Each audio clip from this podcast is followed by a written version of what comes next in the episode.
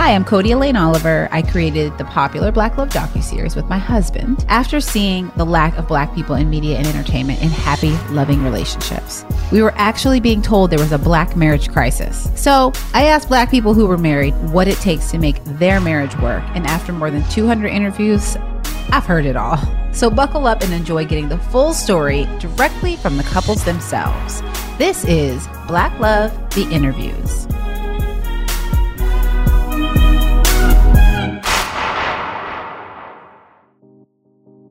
What was the day we met?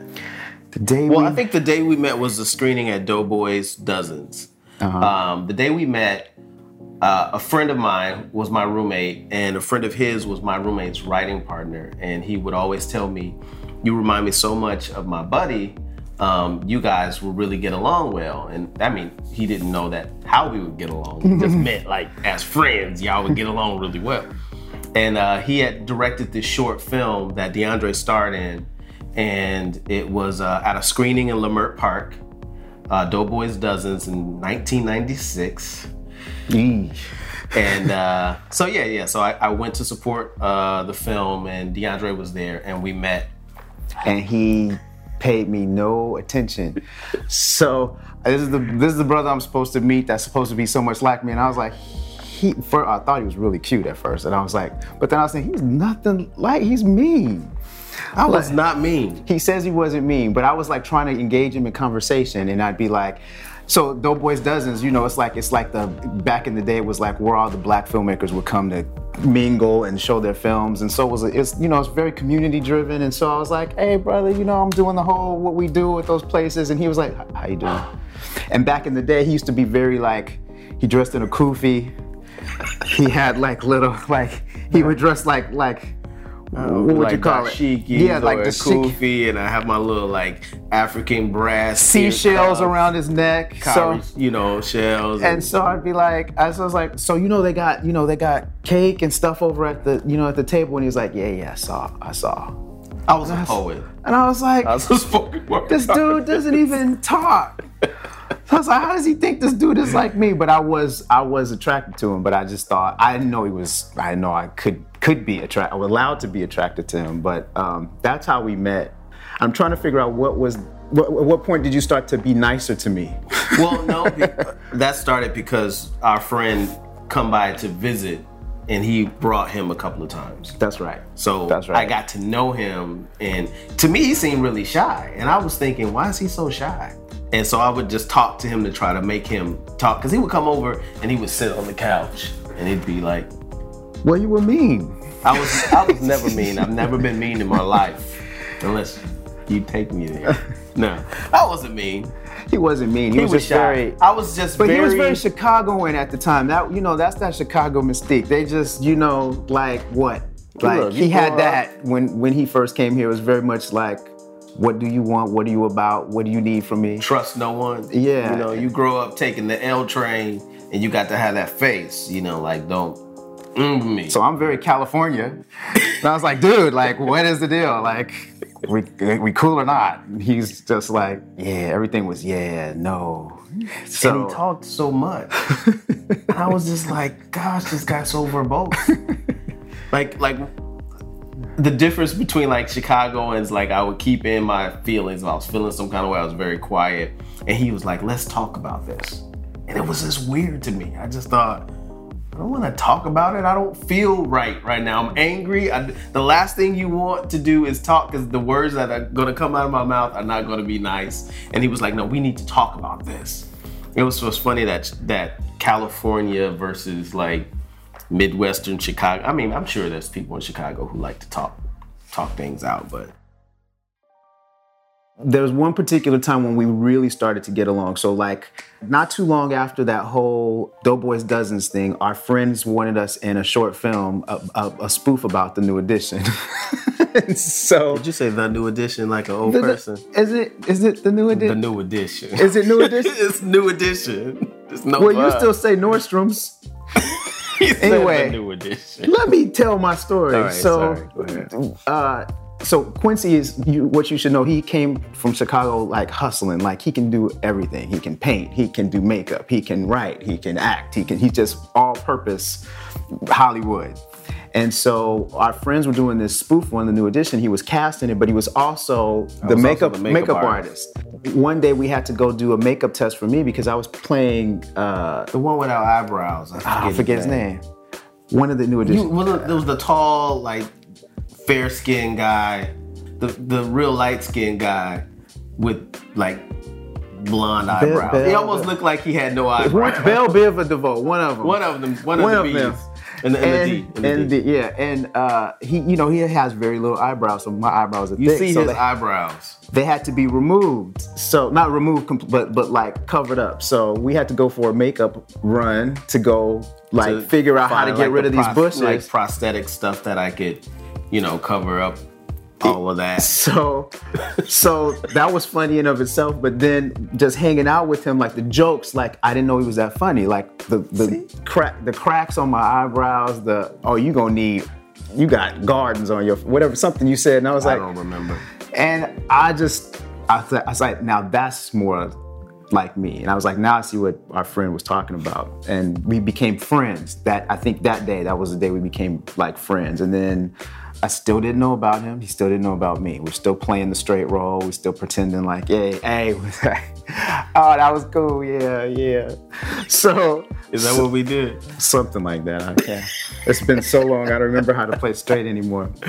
But so we did that, and then fast forward to the shoot itself, and he claims so he he, he had to do my I don't makeup. claim. He claims I speak he had, the truth. He had to do my makeup, and he claims that during the prosthetic process, when he was putting the stuff over my eyebrows, It was very intimate, and we were in this bathroom in this this building alone. was an office building. It was an office building, and we they let us use like the bathroom to do makeup, and I don't know. I just felt this intimacy and this this heat.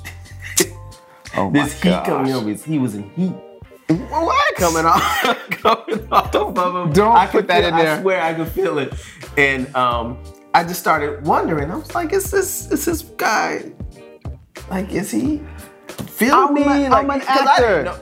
He said he was. I'm an actor. You you go in the makeup chair and you do what the makeup artist. You don't move. So you I started, say, I look started up. testing him. I started doing He was doing going- stuff that was a little more like you know like you know accidental like oh I just touched your face. and I just wanted to see how he was going to respond because I felt like you know What'd you expect me to do? Oh, guy was oh, gonna be like what know, you doing? Look, you know they posture anyway. So.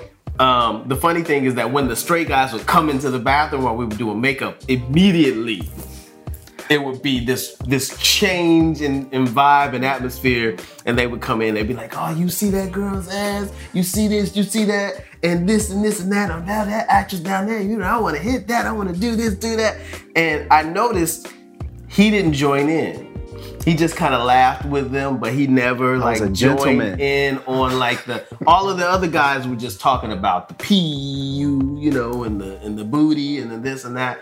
And he didn't join in. I didn't join in because the last thing i i feel like i don't have to tell you you know at the time i didn't feel like i needed to tell people what my sexuality was but at the same time i'm not going to pretend to be something that I wasn't. I'm just not going to tell you anything. You know, I'm not going to join in on this conversation. And I noticed he was the same. He was doing the same. I was like, hmm.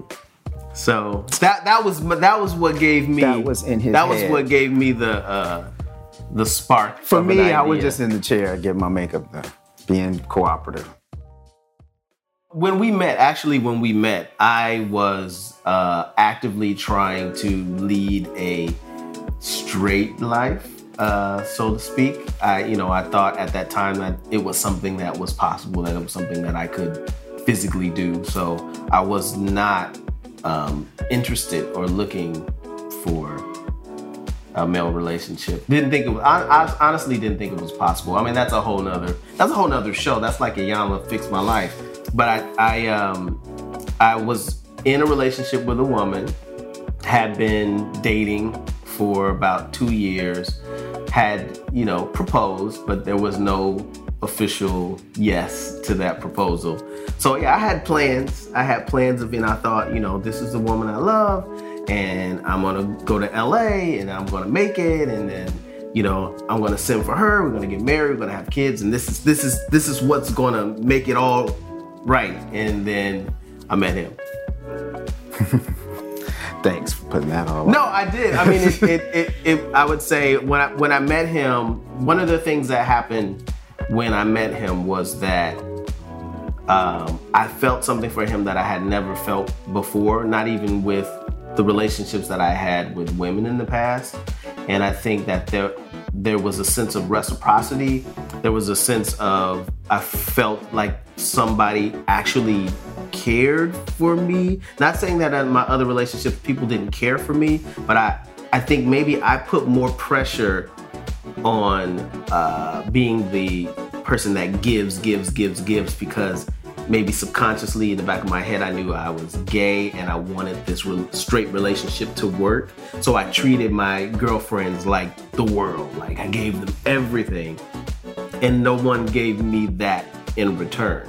So for the first time, I guess, in my life, I had somebody who he just paid the most attention to me. Like he would just do the sweetest stuff, like show up with, you know, orange juice and donuts. He would take the bus because he didn't have a car all the way from Sherman Oaks to Hollywood. Now, you know, anybody that lives in Los Angeles knows that the public transportation system sucks here.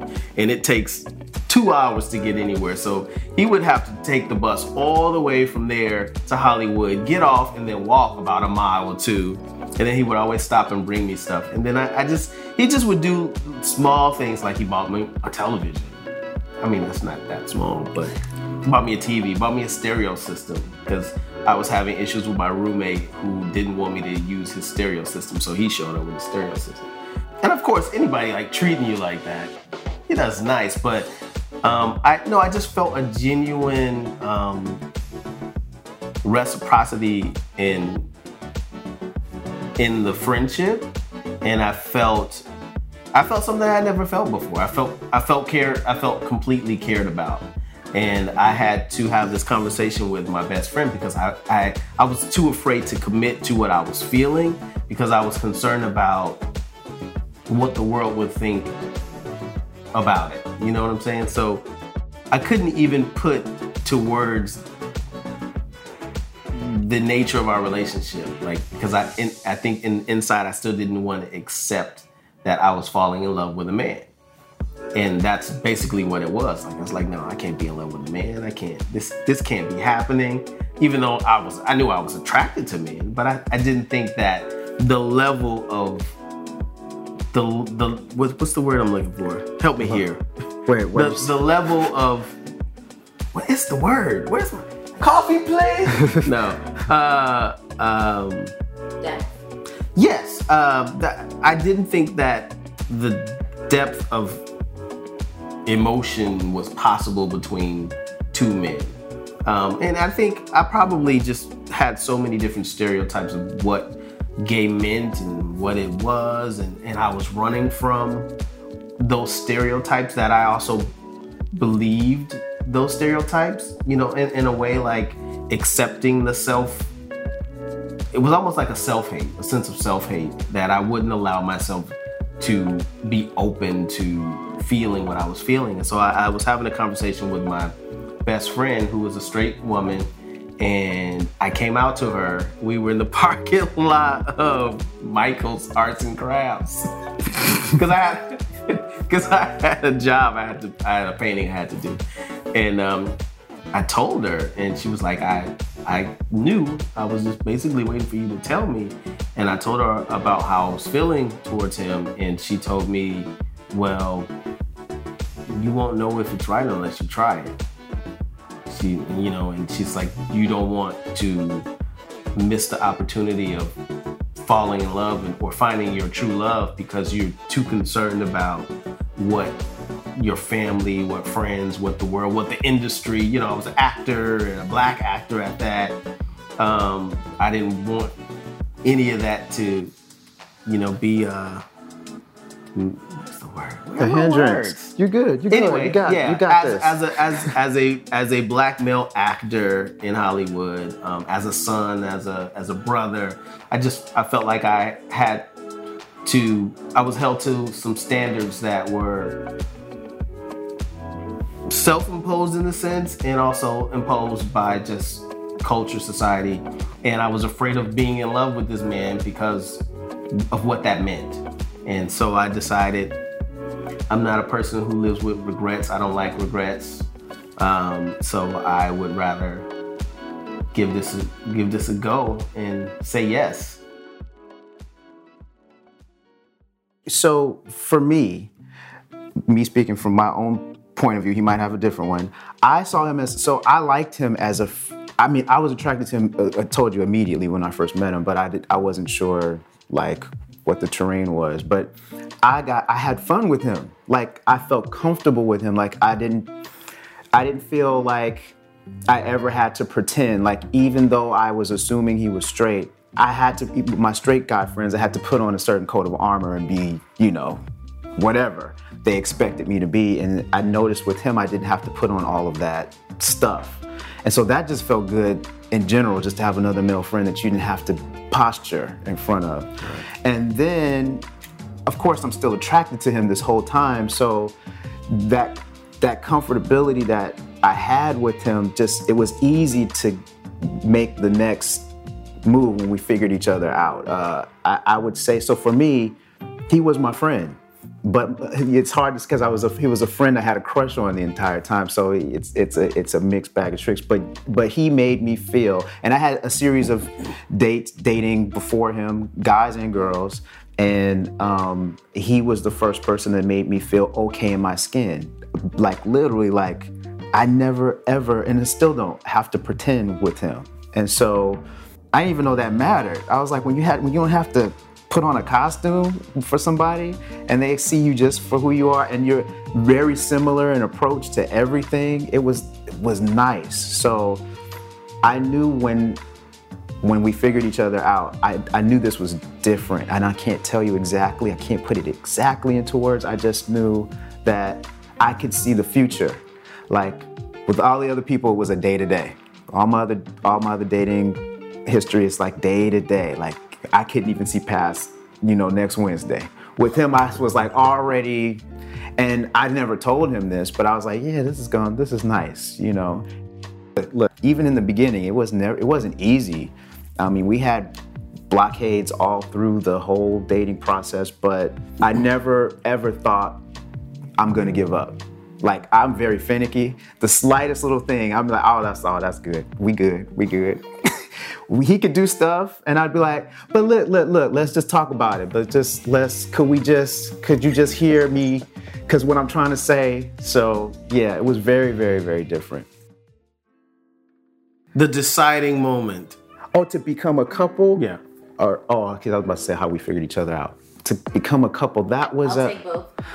Okay, I'll tell the figuring out. You tell the how we became a couple. oh Because okay. he has a different. I, again, we both of us will tell the story we have two versions of history Yes, but my story and his story and then there's the truth. and this my story is the truth so, I used to do uh, ads for online uh, uh, shopping shopping. Yeah, it was one of the first uh, dot com companies that used to like do like com- can- commerce for yeah, e-commerce. e-commerce. E-commerce. And I used to design websites for different businesses, and he knew that he was wanting. I can't remember at the time what you were trying to.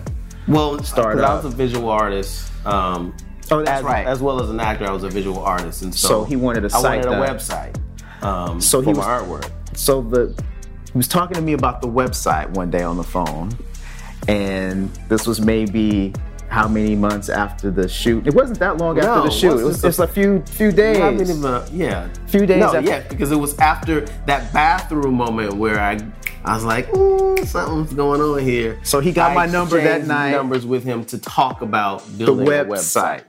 So we were talking about the website, and uh, we, we were joking because we were just that's how we everything's a joke, everything's funny, and it's while talking about gigabytes and hard, Hard drives and uh, uh, uh, floppy disks, feel flop.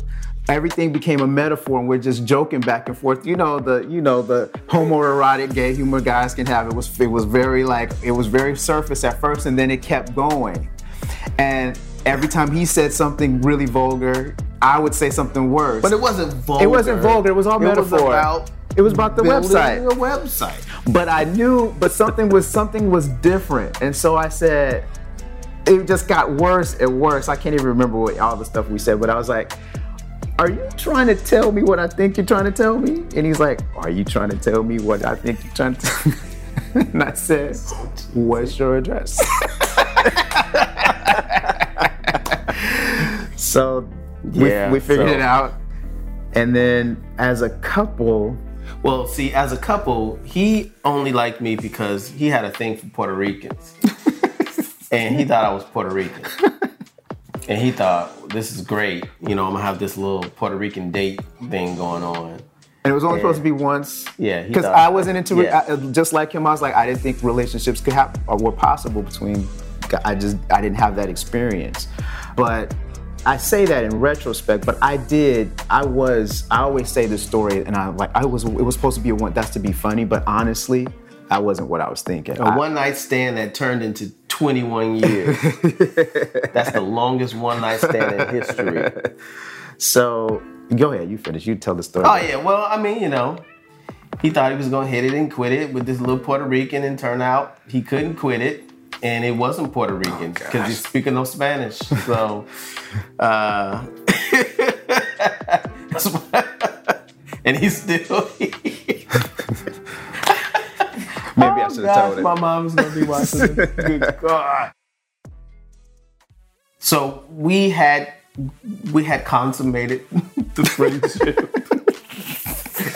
early on, and uh, we were like somewhat dating. You were, I guess, we were dating, and he was visiting, and then I He was um, being really elusive, though. This is one of the roadblocks I was telling you about. So in the beginning, he was just very non-committal. Like I knew he was feeling something. It was obvious we were both feeling something, but he was fighting it, and I didn't at the time know how serious because the the fiance situation. To be honest, he never told me that was the fiance. He did tell me that was a girlfriend. That that was a girlfriend, and he Well, was, I mean, they were on the rocks. You got to say yes to be a fiance. So I didn't get the yes. So I thought it was because of that at first, and then I started to realize, no, this boy is really struggling like me with his whole existence. Like, what? Where am I? Where? What? What am I doing?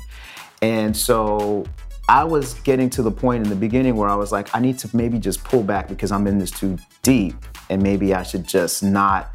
But I was always supportive. I didn't want him. I didn't want him to think I didn't like him. I just, I was just like, for me, for my sanity, I need to pull back because I, I think I'm I'm doing the most.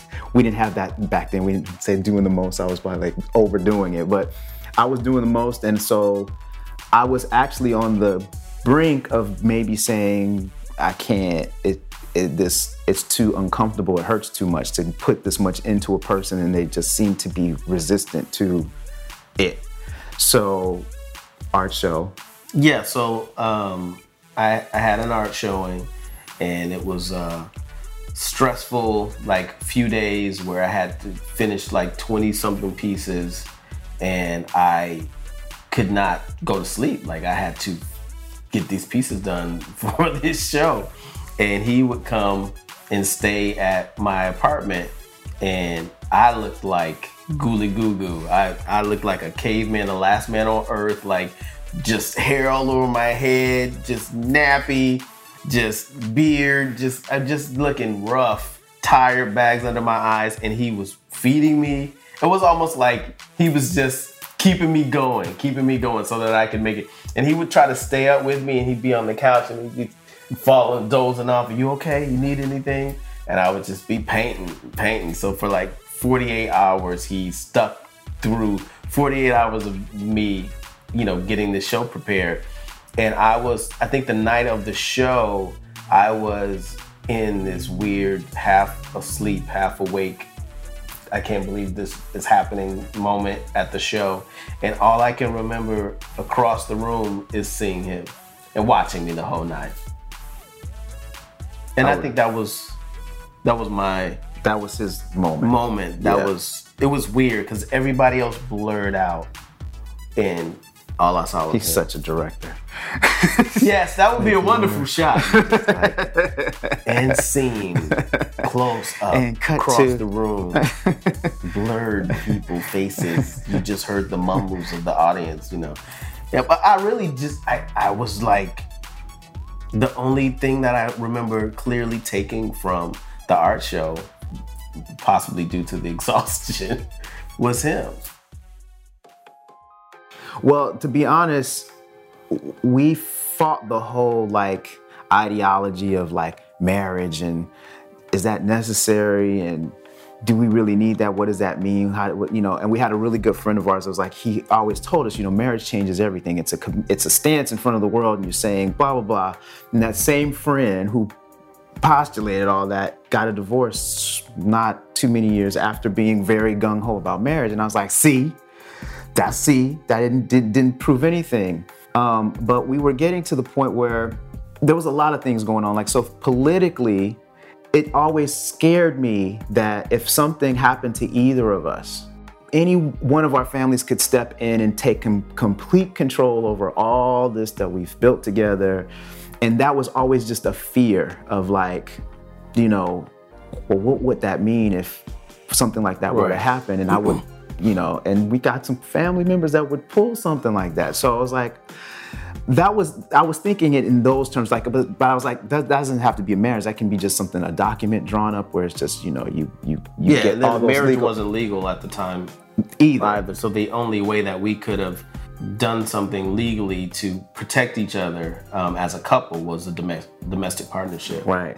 But then even prior to that, I had asked. he told me no. I had asked.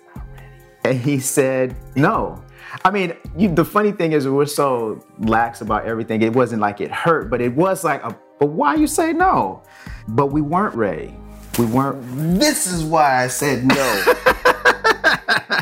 So That's what it was he told me no. And I was like, I got some work to do. I guess we have work to do.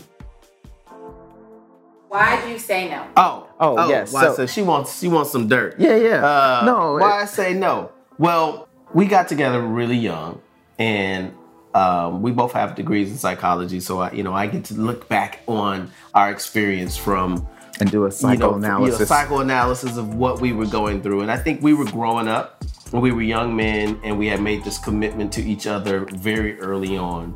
And within 10 years, you're a different person than you were when you first started. So I met him when I was 22.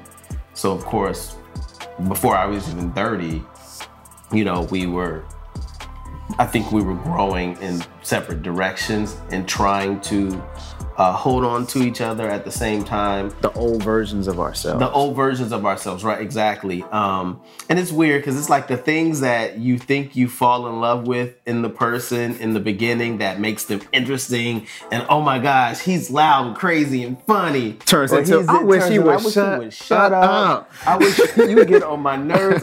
So it's like I think we went through this period where we were trying to uh, change each other, and then I think it was a period where we were trying to trying to change for each other, and that was going against what was happening in our lives personally. Um, uh, it was small. It was a lot of little small things. I mean, we it, it got to a point where there was a period where we we argued all the time. Like like we couldn't go for a stroll in the afternoon without by the time we got to the end of the block, we were arguing. So I mean, it, it, it would be about why'd you leave the cabinets open? just close the cabinet. if you leave the cabinets open, I just close the cabinet. I don't bring it to But you always expect me to close the cabinet. Sometimes could you just close the cabinet? It's like, and then we go back and forth about that, and then that spills over into because the argument is never about the one thing. It's a it's it's a compilation of things that you haven't been saying, and then this is a watershed moment for you to be like.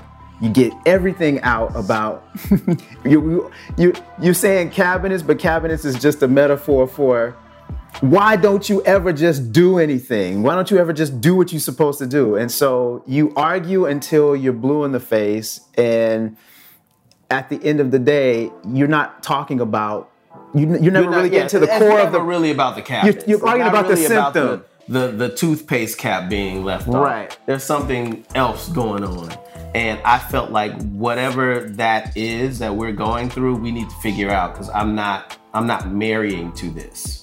You know, I'm not going to say yes to this to fix us when I feel like we need fixing. You know, I felt like we need, I, I felt like we needed some growth because I felt like I tried to fix him. I felt like he tried to fix me. And then I, I was just at that point realizing that um, it's not my responsibility, my capability, or even a possibility for me to fix you or you to fix me. Like, whatever BS that we're pulling from our childhood, whatever BS we're pulling from uh, the relationships relationships. that we we've experienced or the relationships that we've modeled or we or not having relationships to model as gay men and that that's a, another big issue in the gay community because as straight couples you grow up with an image of at least the guidelines of how a woman and a man are supposed to treat each other and how you're supposed to love each other, respect each other, even though, you know, straight relationships, we, we Yeah, watch still. the drama too.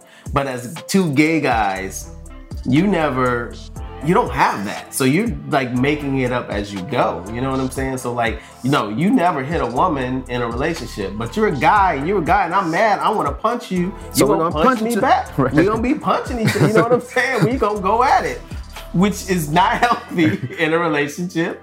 Um, but if it was a male female, I would know that as a male, No, that is a no-no. But we didn't have, you know, we didn't have certain boundaries uh, that I felt like straight relationships had, and we were trying to figure this out as we went along. And at that point in time, I didn't feel uh, right in my heart to say yes to uh, that kind of commitment until we figured it out.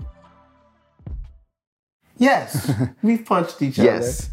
We've Yes, punched we've- each other quite a few times. we, we currently aren't punching each other. Yes, okay? we, but yeah, they, but I'd be, sometimes I'd it be a, a, a lie, a fraud to say that. We sometimes have it would get physical and it would be like you know you in the middle of it well I, I shouldn't say in the middle because you're not thinking afterwards you're thinking how did we get here like this is the thing i knew i would never i knew it when i thought about my relationships my relationship future something i would never be involved in. And i've seen you know i've, I've seen it growing up. I was never would ever. Right.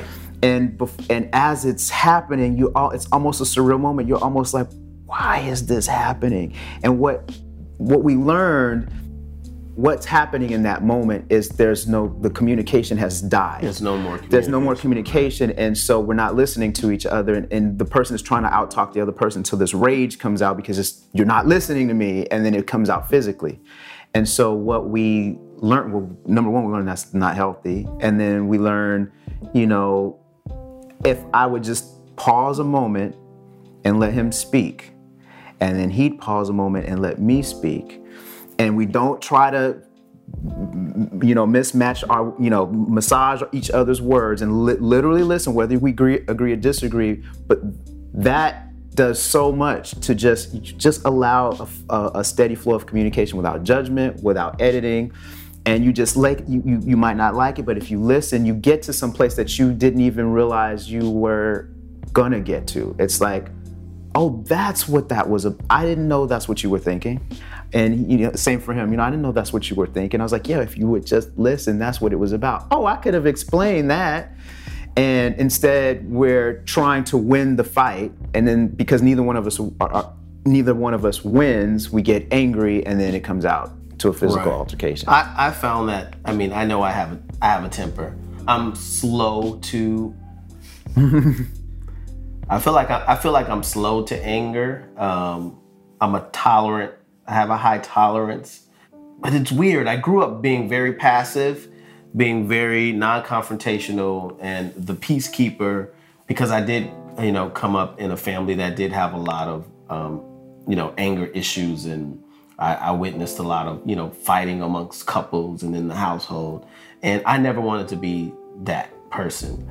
Um, and I was always the person that was trying to make sense of why are you guys fighting? Like, can we figure this out some other kind of way. And so I was never that person. And it's weird because then I moved to LA. I'm 2,000 miles away from home. I'm away from my family environment, and I'm able to create or recreate myself or find myself, whatever it is that I need to do as an individual. And then the weird thing is, all of these things that you thought you never were, or that you were trying not to be, that you grew up a part of, suddenly start coming up. Um, and that scared me because I saw that really angry side of me coming up that I didn't know I was capable of, um, the, the violent side that I didn't know I was capable of. And that, for me, that was a, another moment, you know, to get into an argument and you know my thing is you can say what you want to say you can call me names you can you know we can we can yell at each other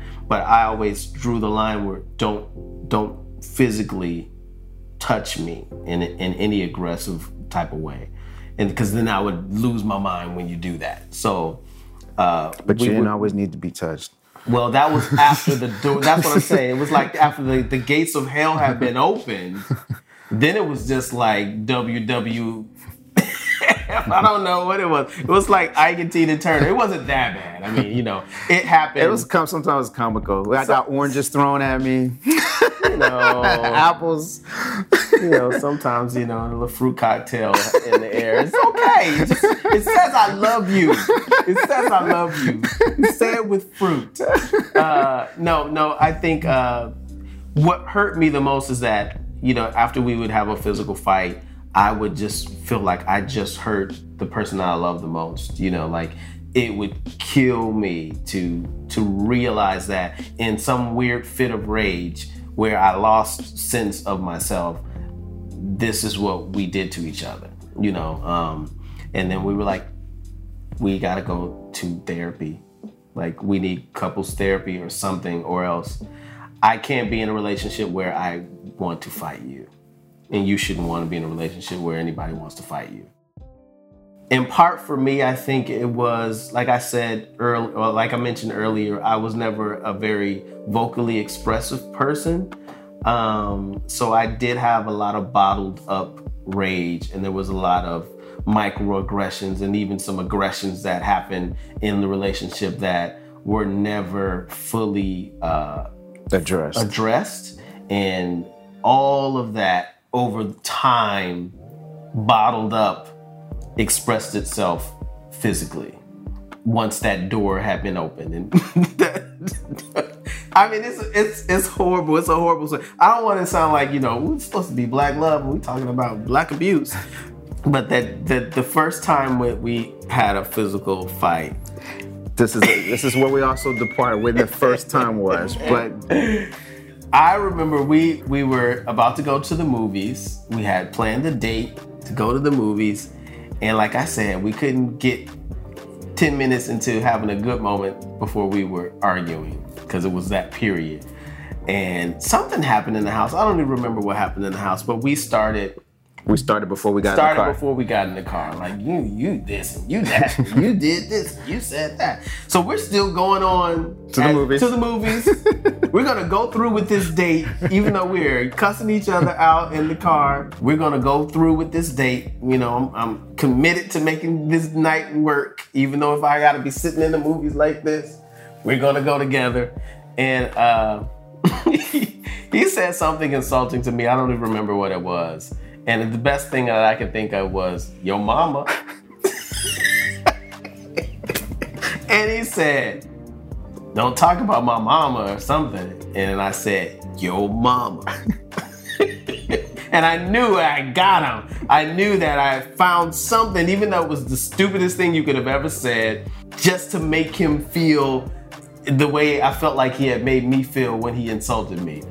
And he said he threatened to like uh, don't say my mama or don't bring up my mama again or whatever he said. And I said it one more time and he reached back and he slapped me in the car. And he thinks that's the first time. though. And that was the we were getting off the we were I think we we were off the freeway. Freeway. We were going up the canyons when this happened. And I was driving. And all I know is that car said, like that car spun around on the canyon, pulled on the side, and then we had a Ike and Tina in the back of the limo moment.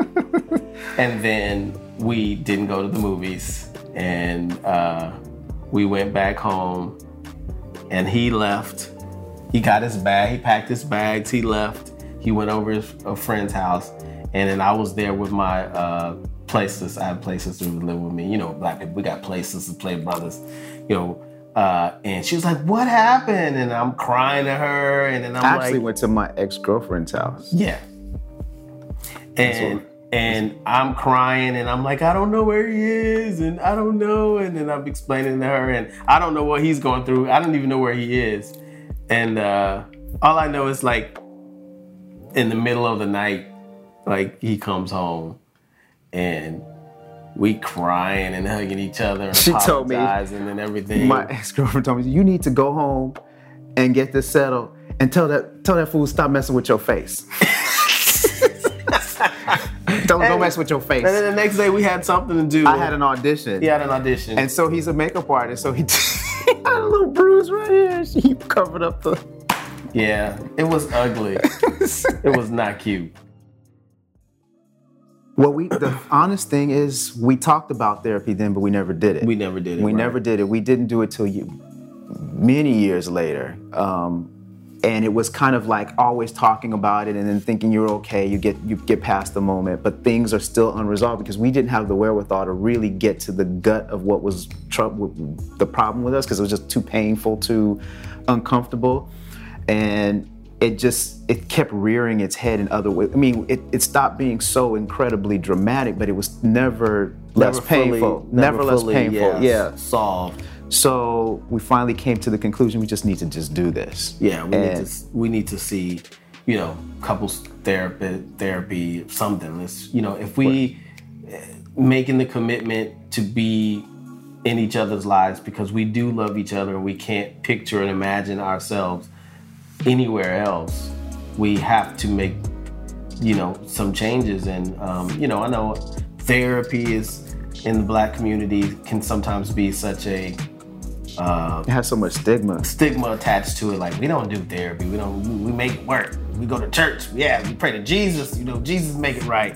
And we're like, no, we actually, you know, need to sit down with a professional to get Sort through this. sort through this to to clear a path for the rest of our lives if that's what we're deciding to do. You know, or and, the, and half of the therapy, the best part of it, we we still should probably continue. It's not like we're trouble, but it's like you have to maintain that that new understanding. I think couples get into this, you get into this, you know, comfortable space where you think you got it, we got this, and Right. If we just do this and that, it'll no, it has it has to be maintained because it, it, even after we had a watershed moment with the therapist, years later, little bitty things come trickling back. So it's like, we, yeah, we need to probably continue this. But the, the best thing about therapy is you're in a neutral space with a neutral person the moderator. with the moderator and the best therapy is when you're completely unedited the way you can't be with each other. I mean, we tend to talk pretty openly, but then there's certain things we just don't vent. Some just places you just don't go. It's scary.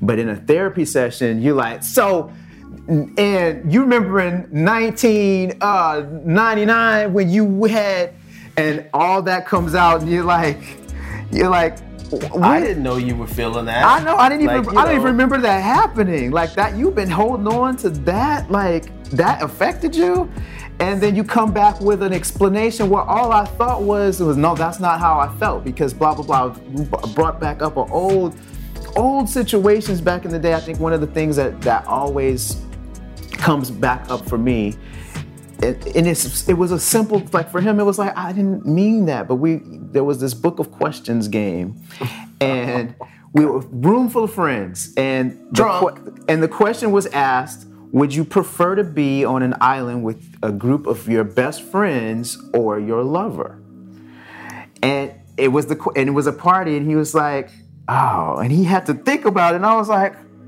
and he chose his best friends and so I was like, I mean, just egg on my face, like, whoa, all right. So It was it For- was it was a moment. Okay, I'm not a liar.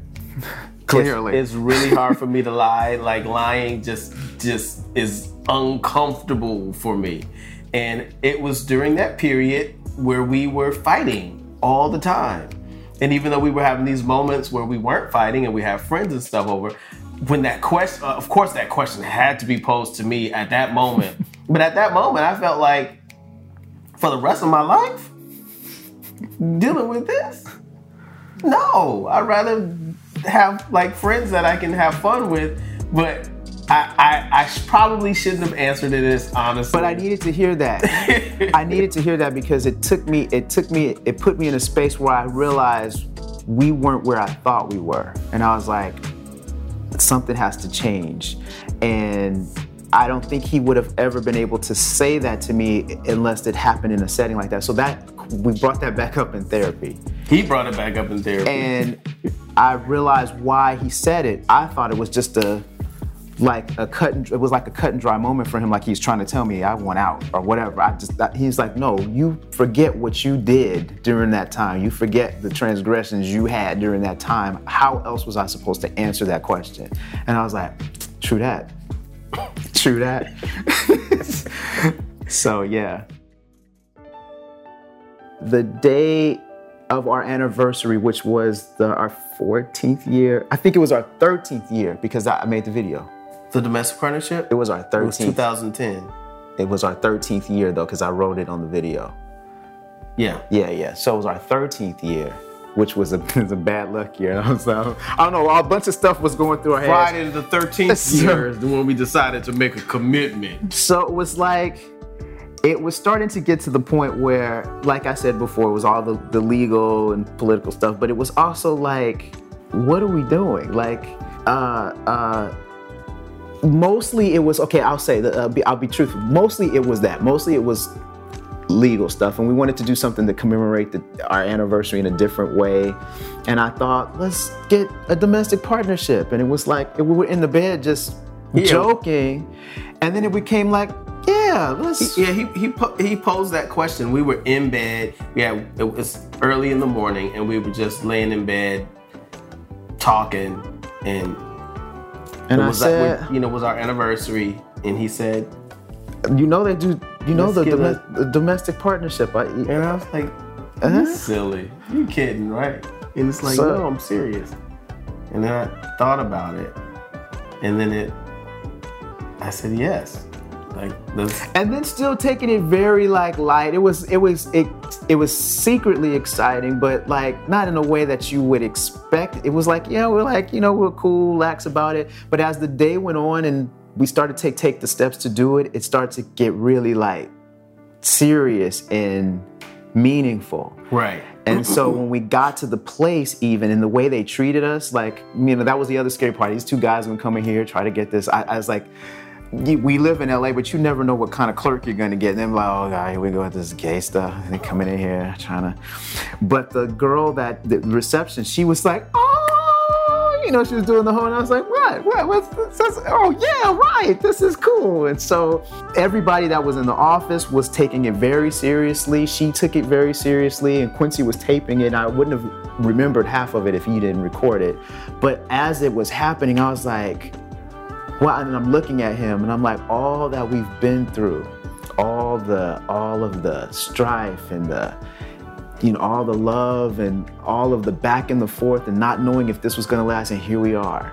And I'm looking at him and he's got this little camera up and I'm like, don't do it, don't, don't get, don't, don't, don't do it. so it became really uh, important. And um, and then he surprised me because I, it was just between me and him. And I told my sister, and she was all excited. I want to be there. I was like, it's just a domain, it's just a slip. She was like, I don't care. I want to be there.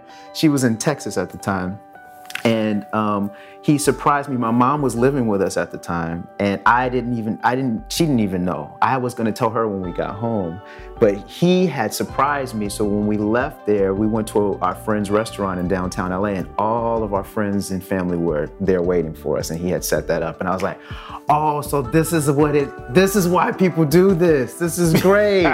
this is great. You get free cake. you get everybody buys you gifts. I'm gonna get married every year. But so that was that was the beginning of it, and, and so after that, with well, the, gay marriage still pending, right? Go ahead. You, with the, I mean, with the domestic partnership, it was, it it was like it's a limited legal status, you know. And after a while, even though we we questioned the whole like marriage thing, like whether we wanted to marry, and I, you know, I thought I'm tired of like people telling us that our love and, and us us uh, making this at the time 18 year relationship that we've we've but we somehow don't deserve we, that we don't deserve to be married that we don't deserve we don't de- we we need this limited status this limited legal status um, that really meant really nothing. And you know we got a bunch of people like you know as as if gay marriage invalidated straight marriage. I'm like, what does what does my marriage have to do with yours? Like, oh, suddenly I'm going to get married and you guys are going to get divorced. Like, what's the logic in that? Um, so I was kind of anti like marriage. Sorry, on my eyes watering from that story a little bit. just to you know lift my left eye, you know. Uh, but no, I, I was I was I was feeling okay. All right, you can keep your straight institution. You can keep your religious institution. I'm not Christian. I'm not straight. So just give me just give me my legal rights. I felt like I'm a tax paying uh, I'm a tax paying citizen who pays lots of taxes. I actually employ people, so like I, I'm I'm contributing to this country probably more than the average person is contributing to this country, and you're going to tell me that I don't get the same rights as everyone else um, just because you know we're same sex.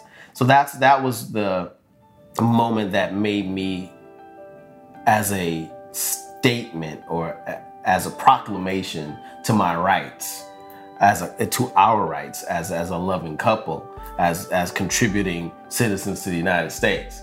That I feel like we have the legal right to a legal marriage. I don't have to go into your church, your mosque, your temple, or in your perspective disrespect your religious institution.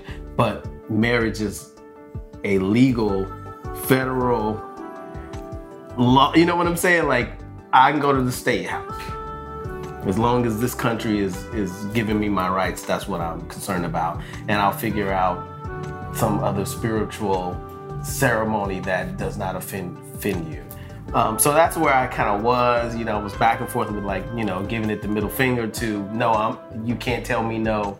In conjunction with that, the gay community at large, the white gay community was very much about that was the new goal uh, marriage. And for us, I was like, there's so many other things that we need to address before we get there. There's HIV and AIDS, there's homelessness, there's there's abuse.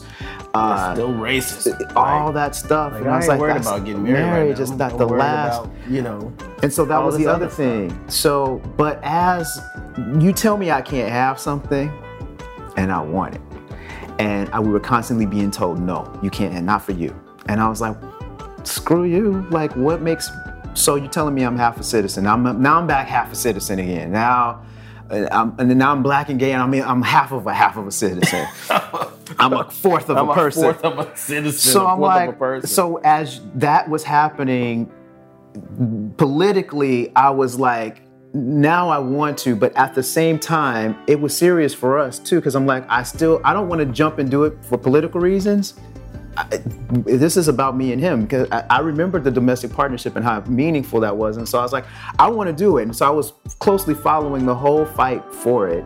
and I, uh, I eventually came around because you told me I couldn't have it. And I was like, okay, I know this is not my biggest issue right now, but because you're telling me no, I, I'm gonna need, I'm gonna need that. I'm gonna need to have that.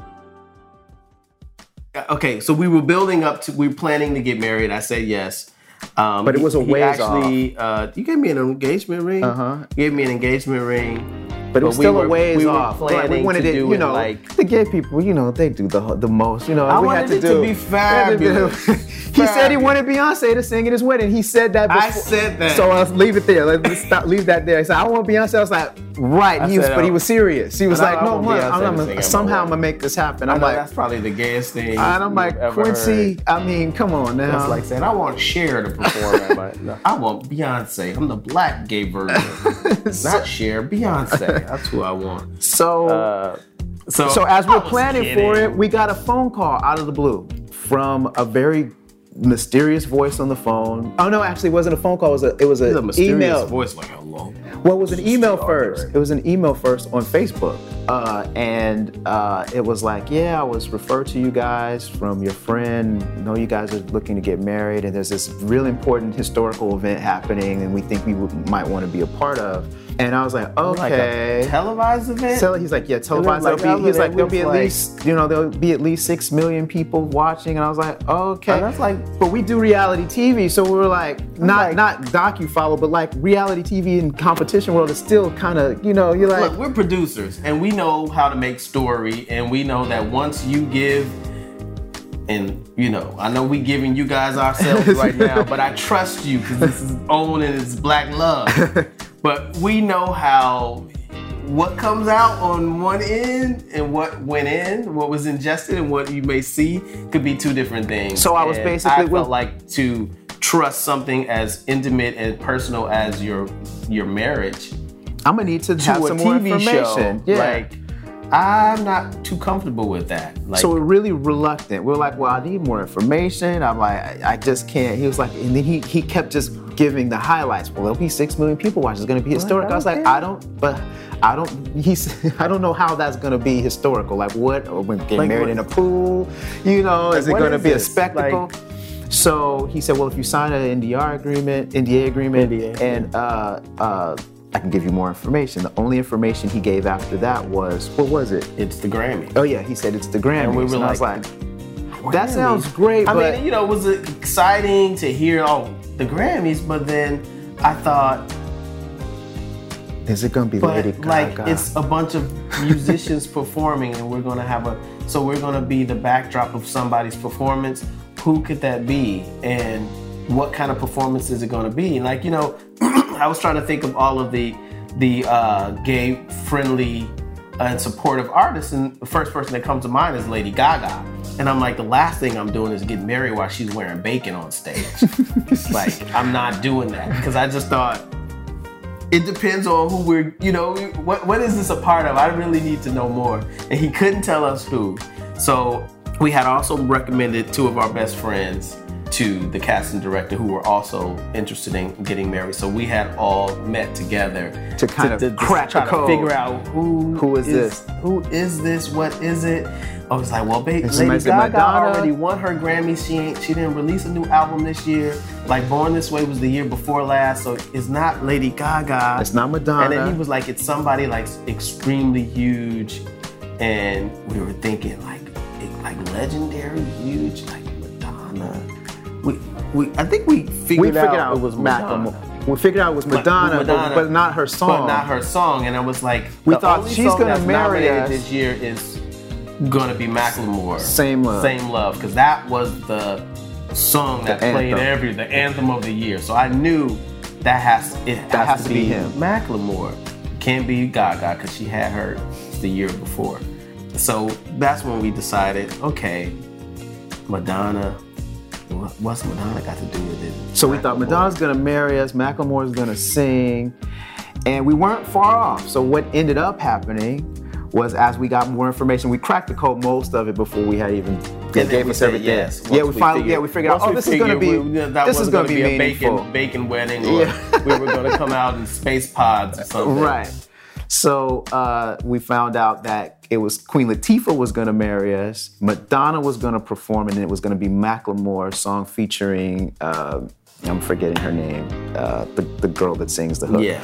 And we're like, oh, that's that's gonna be nice. And so we were like, okay, so this is this is this is ahead of, of schedule, but we can't say no to this because it that way culminated everything that we wanted anyway. So it was like it was a political statement. We wanted to do it anyway. Beyonce's gonna sing at our wedding. Well, we didn't know. We didn't know that, but we didn't know that. But That act- happened later. I Actually, did I know? I think I did know. I didn't know. they were I, advertising. well, I knew she, was, going to be performing at. Well, I mean, I guess I kind of knew. I knew. think I knew. But it it didn't dawn on me until it happened, like, cause she opened the Grammys that year. But I was like, if she had cut her hair and it was wet and she was doing like sexy stuff on the chair, and I was like, that wasn't really like the, the performance I expected for my Beyonce wedding opening. But she was there. But it was Beyonce and she performed at the wedding. Uh, So it was like everything. I thought everything that we wanted was going to happen because you know, it was a little impersonal. It was a lot of couples, but I was like, you know, this is this is totally us. This is this is this is how we want to do it, and so it was great. So that day was very. Um, fun, emotional again, mo- emotional for us again, and, and, and talking to all the other couples and their journey and how they got there. And it was uh, all kinds of couples, mixed couples, uh, uh, gay and lesbian couples. that's the Yeah. thing. A lot of people think it was a gay marriage. It No, wasn't was- a gay marriage. It was, just a a other. It was just a marriage of all So the there were like others. straight couples, interracial couples, elderly couples, Right. and gay couples, lesbian couples. So it was just representing that same love that no matter what you are, this is it's Love one is love. love. Love is love. So that was the statement. But you know, of course, because they were gay couples, that's who took the uh, So it's very- most of the emotional. press. But It was very emotional that day. Uh, and like I said, talking to all the couples, and then I was still afraid, to be honest. I, I had fear because I thought, why is that? Would you let me?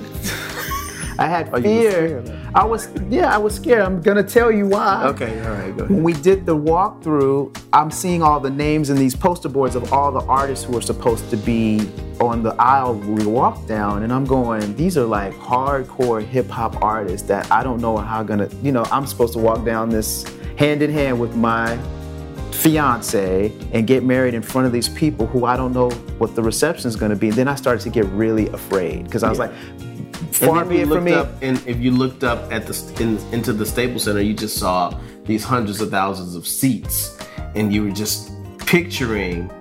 Yeah, like, what if they boo?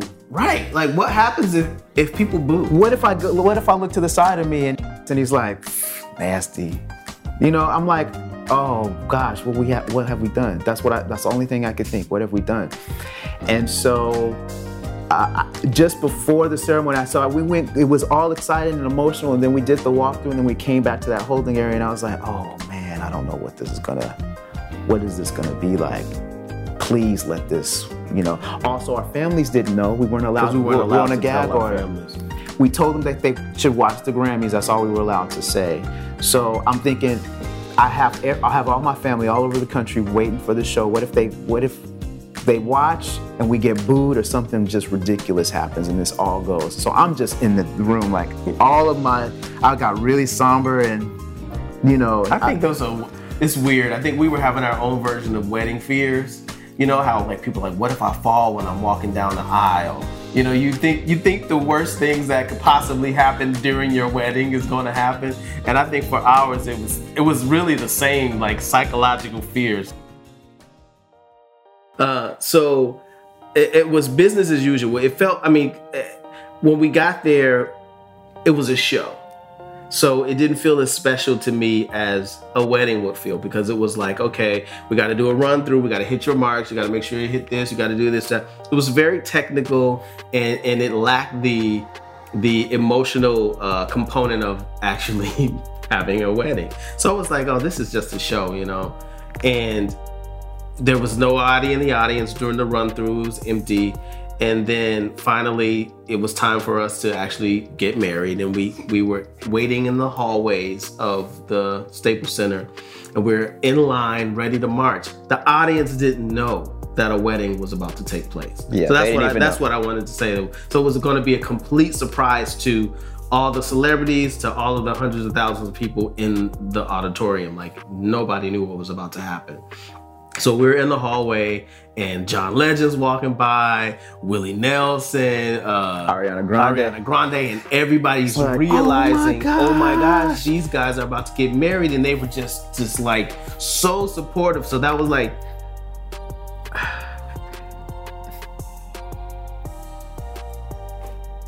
I told you to let me tell it. I can do it without crying. I think. But no, go ahead.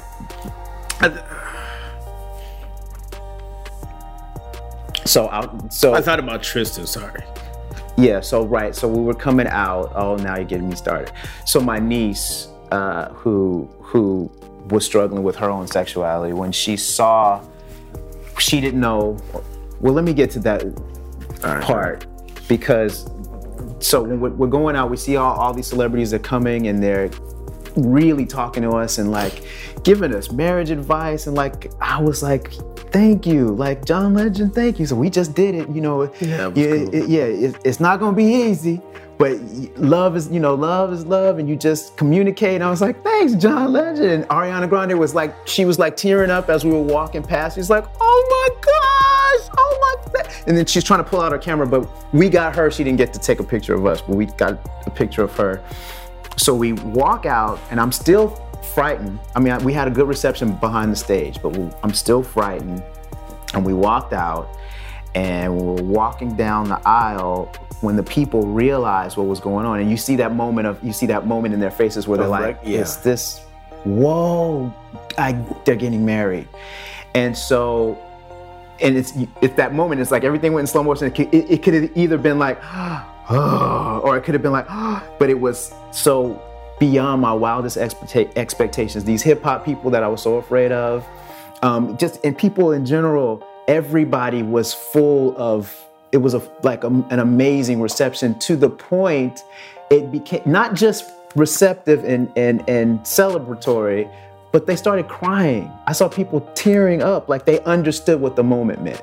And then I started to tear up. So I'm And that wasn't.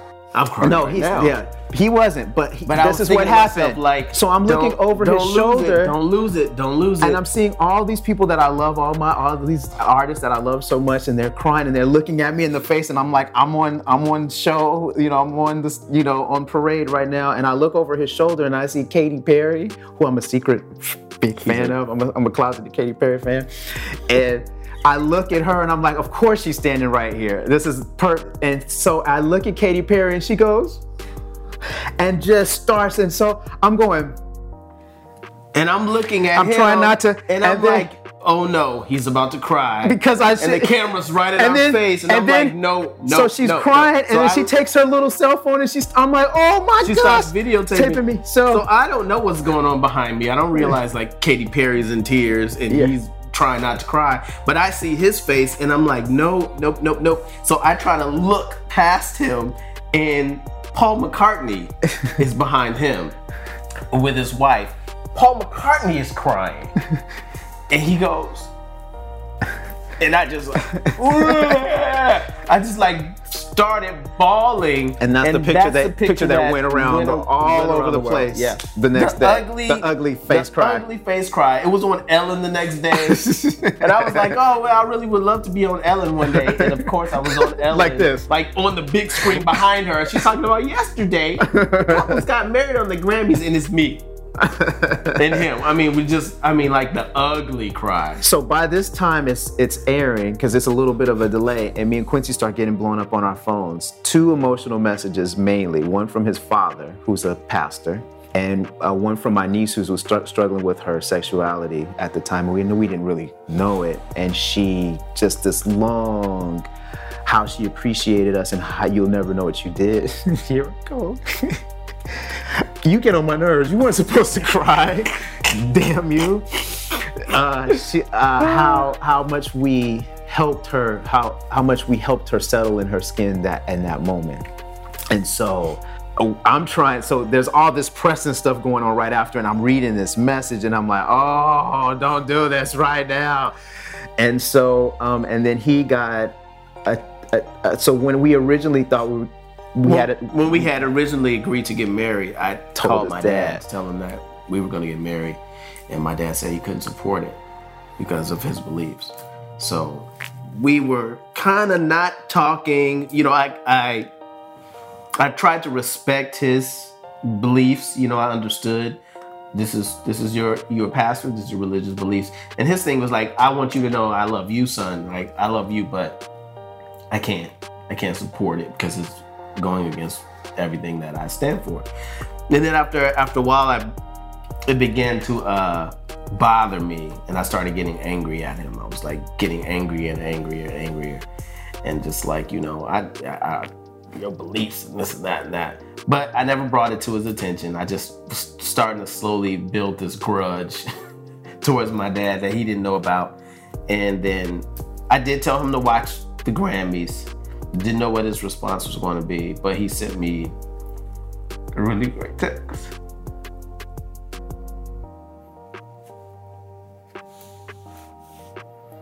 I'm not gonna try to talk. I can't even get the words out. I'm not going to talk.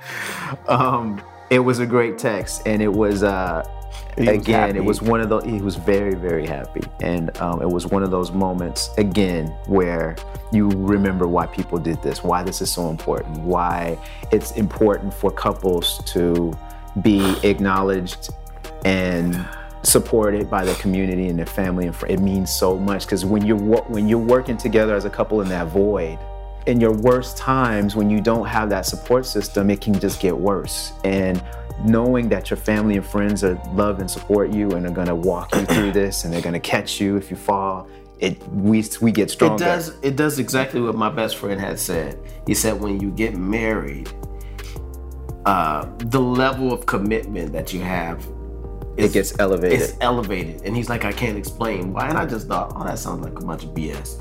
Sounds like a bunch That's of all in your head, mumbo man. jumbo. But I understood at that moment when those people were crying and clapping, and we were getting these messages. How because now you're being held this rites accountable of passage we were able to experience and Yeah. why it, why it's important you know what i'm saying and then i started thinking about like how we've been a part of everybody's life you know their marriages their childbirths their you know some of their divorces i mean you know like we've been there as a couple we've been through from our friends and family we've we've been there for every big moment high moment in their relationships. And through it all we're never we're always our relationship was always secondary or almost like there. We see you guys but we don't really and i'm not saying like uh, my friends were homophobic or anything like that because they weren't. I just think the culture just had it set up so that as a gay couple um, your relationship just doesn't carry the same weight as your straight counterparts. And even as gay people you are expected to be a part of everything for your straight family your straight friends. Yeah because you do it with flair.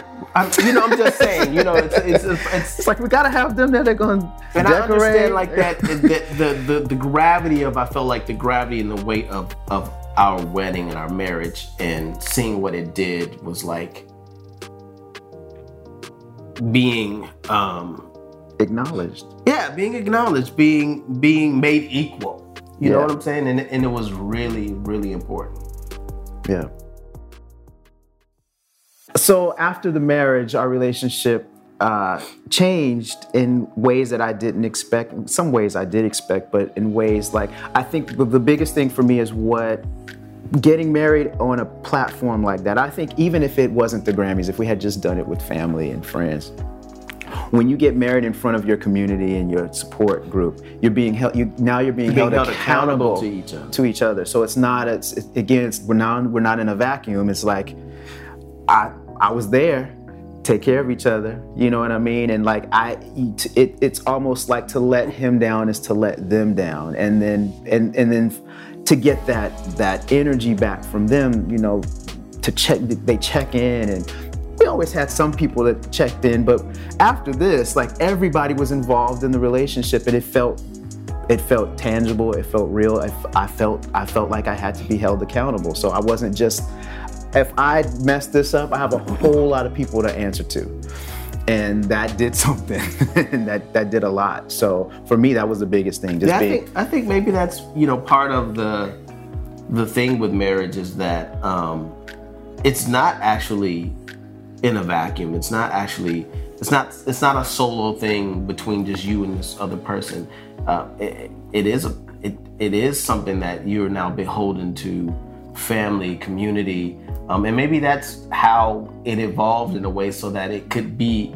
Uh, so that you could be supported, you know, through bringing a family, you know, into the world, or not even not necessarily even just with, through children, but just being a family, creating a family, and being part of the, the community as a whole. Like I feel like that that whole marriage process seems to indicate to me that it is never just about you and No. you alone in your house. Like what Right. goes no no no you're yeah, now his family's my family, and my, My family family's- is his family, and which all- they already were. Yeah, but in a way that no, for real this time. Like no, Right. that's your family, and you're like, you, and now you you you got to be held responsible. You're you're held responsible for even them.